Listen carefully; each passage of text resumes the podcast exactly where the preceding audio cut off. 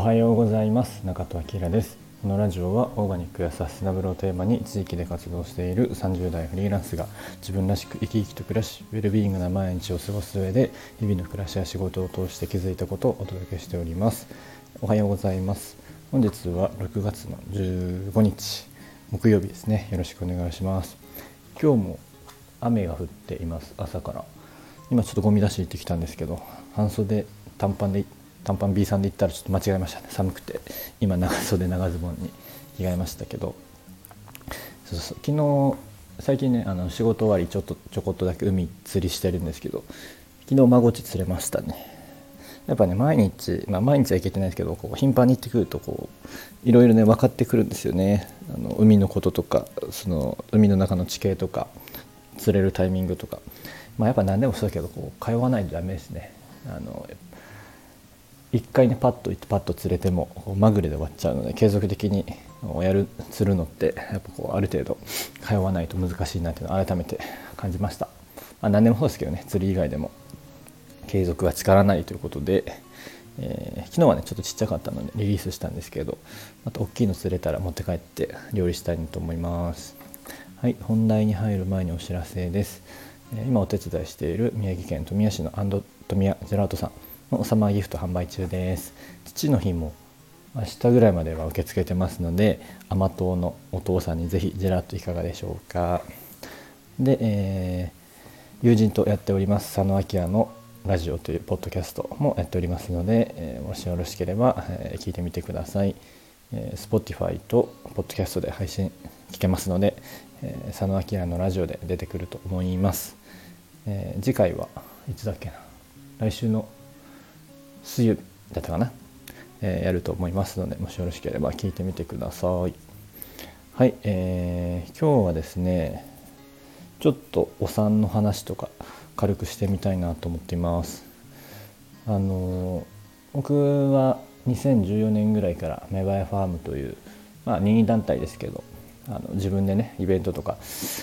やってるんですけど、まあ、ここ最近はねちょっと全く何もやれてなくて、まあ、一応個人事業主にはなっているのでその名前で、まあ、お仕事とかもらったらそれでやってはいるんですけど、まあ、それっぽい活動はなかなかできておりませんが、まあ、2014年からやってる結構ねなんだかんだ長いことやってるんですけど、えー、そのね、えーと、やっていることの、えーとまあ、最近は活動できてないんですけどよくやってたのはね、えーとマクロミの料理教室とか、えー、その引用の講座同じ先生なんですけどで、えーと、料理作らなくても講座だけとかね陰と陽の。あとこの子育てあのね、えー、森の幼稚園のお話ししてくださったりとかモンテッソーリの話してくださったりとか、えー、食であとまあ藍染めか。藍染めとか手仕事系？お味噌麹。で、えー、と街歩きとかヨガとか自力生態とか、まあ、なんかねそういう暮らしにまつわるようなことをよくやっておりました、まあ、オンラインのねやつもやってたんですけど。でえっと、まあ、それもこれもね全部この僕の最初のベースはお産なんですよね。初めてメバイファームとしてやったイベントは、えー、なんだっけな。お産のイベントなんですけどタイトルなんだっけな。今から始まるお産のお話会みたいなね、えー、やつだったと思います。友達のねシェアハウス借りて、まあ、ちょうどそれがダイニング今だったので、えー、そのダイニングとナウのね今をかけてお話し会したんですけどそれはね知り合いの助産師さんが来てくれて、まあ、そもそも、えー、助産院と、えー、病院の違いも知らない人多いよねみたいなところから、まあ、そういうところのお話とえーとまあ、お産のねについてこう、まあ、ついてというか食べ方食事、えー、どういうものを食べた方が、まあ、いい悪いはないんですけど選択肢として、えー、教えてもらったりとかあとね、えーと、体内教育の話とかもちょっとだけしたかなあの映像を、ね、一緒に見たりしてみたいなのはね最初にやったイベントなんですよね。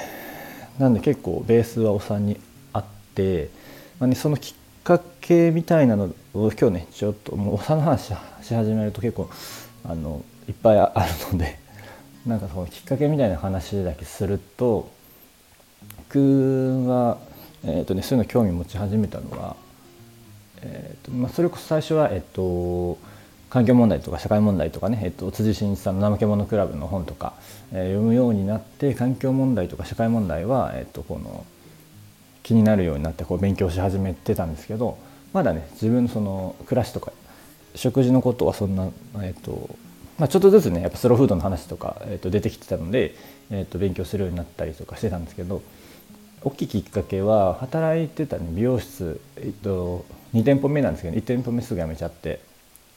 そういうちょっと今でいうサステナブルな、えっと、美容室ないのかなと思って探してちょっとね個人経営やってるところで働かせてもらったんですけどそこの人がねそこが、えっと、その研修があってね経費読の研修をね、えっとまあ、参加してて一緒に参加させていただいたんですよね。で、え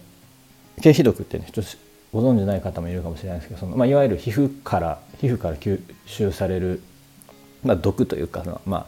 毒性のもの、まあえっと、シャンプーとかね石鹸とか、まあ、洋服とかもそうかな、えー、洗剤とかね、えー、っていうのが皮膚からね吸収されるんですけどそういうもののこの、まあ、危険性とか、えー、みたいなのを勉強したことがあってでそれは、えー、ちょっと今のそのデータよく分かんないんですけどやっぱりこの吸収しやすい場所があるんですよね。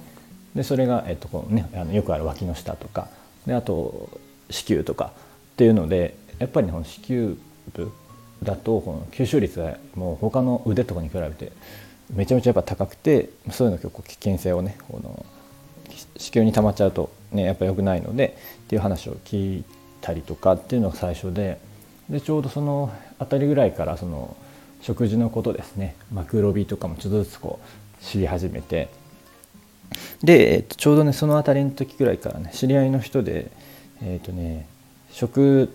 とは、えっとね、おお産の話をして教えてくれた人がいてその人はね自分のお子さん3人ぐらいは、まあ、男性なんですけど自分で産婆してて、えー、でその人が、えー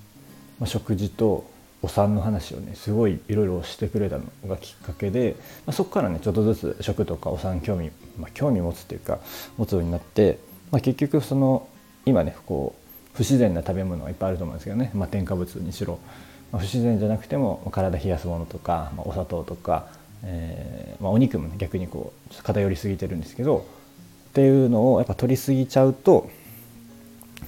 まあ、特にその不自然なもの、えっとまあ、添加物もそうですしえー、遺伝子組み換えもそうなんだけどこう不自然なものってやっぱり不自然だから人間の体に溜まっちゃうんですよね、まあ、さっきの経費力の話じゃないんですけど。で溜まったものは、えーと、全部この赤ちゃんにいっちゃうっていう話を教えてくれてそれで、えー、やばいじゃんっていうのを僕は気づいてで、まあ、その人も言ってたんですけどその、まあ、よく、ね、男性も、えー、こ子供が赤ちゃんがねできてから食事をこう、ね、こう見直すとか人も、ね、多いと思うんですけど、まあ、男性に限らずかな。でももうそれじゃまあ遅いと思って、まあ、遅いかどうか分かんないですけど遅いなっていうのを感じました。ってなったらもうこの出産をお産をというかね子供が欲しいなと思ってその意識し始めた時から、えー、と食事とか、体を変えないといけないんだなっていうのを、えー、と学びました。っていうのがまあ最初にきっかけかな。で、まあ、そこから自分でねちょっと本とか読むようになったりとか、えー、バースカフェっていうねそのお産の素晴らしさを語る語るっていうか、ね、こうこうみんなでシェアし合ったりこう体内記憶の話とか、えー、を、まあ、学び合うバースカフェっていうのがあったりするんですけどそういうのも何回か行ったりとかでその自分でねマクロビン料理教室やってくれややっていた時に教えてくれてた、えー、吉戸千春さんっていう先生も、えー、結構ねそのお産の話よくしていてまあ、そこからねそのいろいろ勉強していったっていうのがあります。で最初に、えーまあ、まずは結局その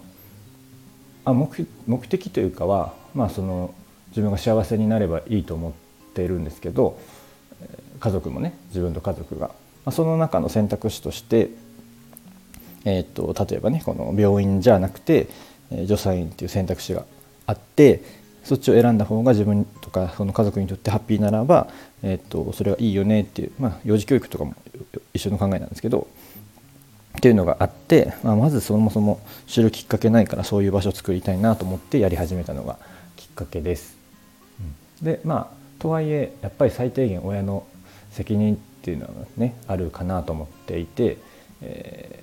ー、ああの例えばねもし生まれちゃ生まれて、えーとまあね、こう今本当にその奇形児とかめちゃめちゃ多いらしいんですけど、まあ、簡単に、えー、腕1本指1本とか調整できるみたいで本当かどうか分かんないんですけどだからあの指6本とかは結構あの普通にあるらしくて、まあ、それはそれで、まあ、結果としてねそれはいいんですけどあのギフトとしてね、えっと、生まれてきて、えー、何か多分それはそれで使命があるので、まあ、とはいえでも、えっと、もしそれを、まあ、親として自分が望んでいないのであればそれはちゃんと責任として、えー、ちゃんと自分の体を整えるとかっていうことをやっとかないとダメなんだなっていうのは、えっと、ずっとあって、えー、なのでそのお産の前出産を意識し始める時からやっぱちゃんと食事なりっていうのは、えーと、考えたいなっていうのがベースにありました。っていうので、えーえーと、知るきっかけを作ったりとか食事を学んだりとかっていうのを、えーと、イベントとしてやっていたっていう感じになります。まあ、それが25歳ぐらいの時で実際に、ね、イベントやり始めた時は、えーとまあ、本当にね普通のちょっとその辺はこう意識的にやっていたところがあるんですけどあの、まあ、いろんな人からね先駆け男子とかねこんな独身で25歳で、えー、なんかその、ね、お産の話とかマクロビの話とかイベントでやる人あんまいないから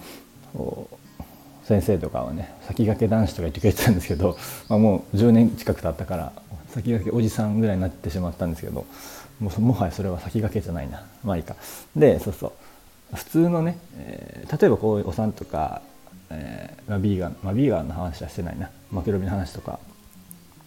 ちょっとこのナチュラル寄りのテイストちょっとヒッピー寄りの人が、えっと、これを言うのって、まあ、なんとなくイメージつくと思うんですけど本当にどこにでもいる普通の男の子が、えっと、そのお産の話とかするのって結構、えー、意味があると思ってやってました。そこはちょっと、まあ、意識的にというかやっていて、えっと、それでもうちょっとその男性の人がそういう気づきとかきっかけを、えー、にになればいいなと思っちゃうんですけど、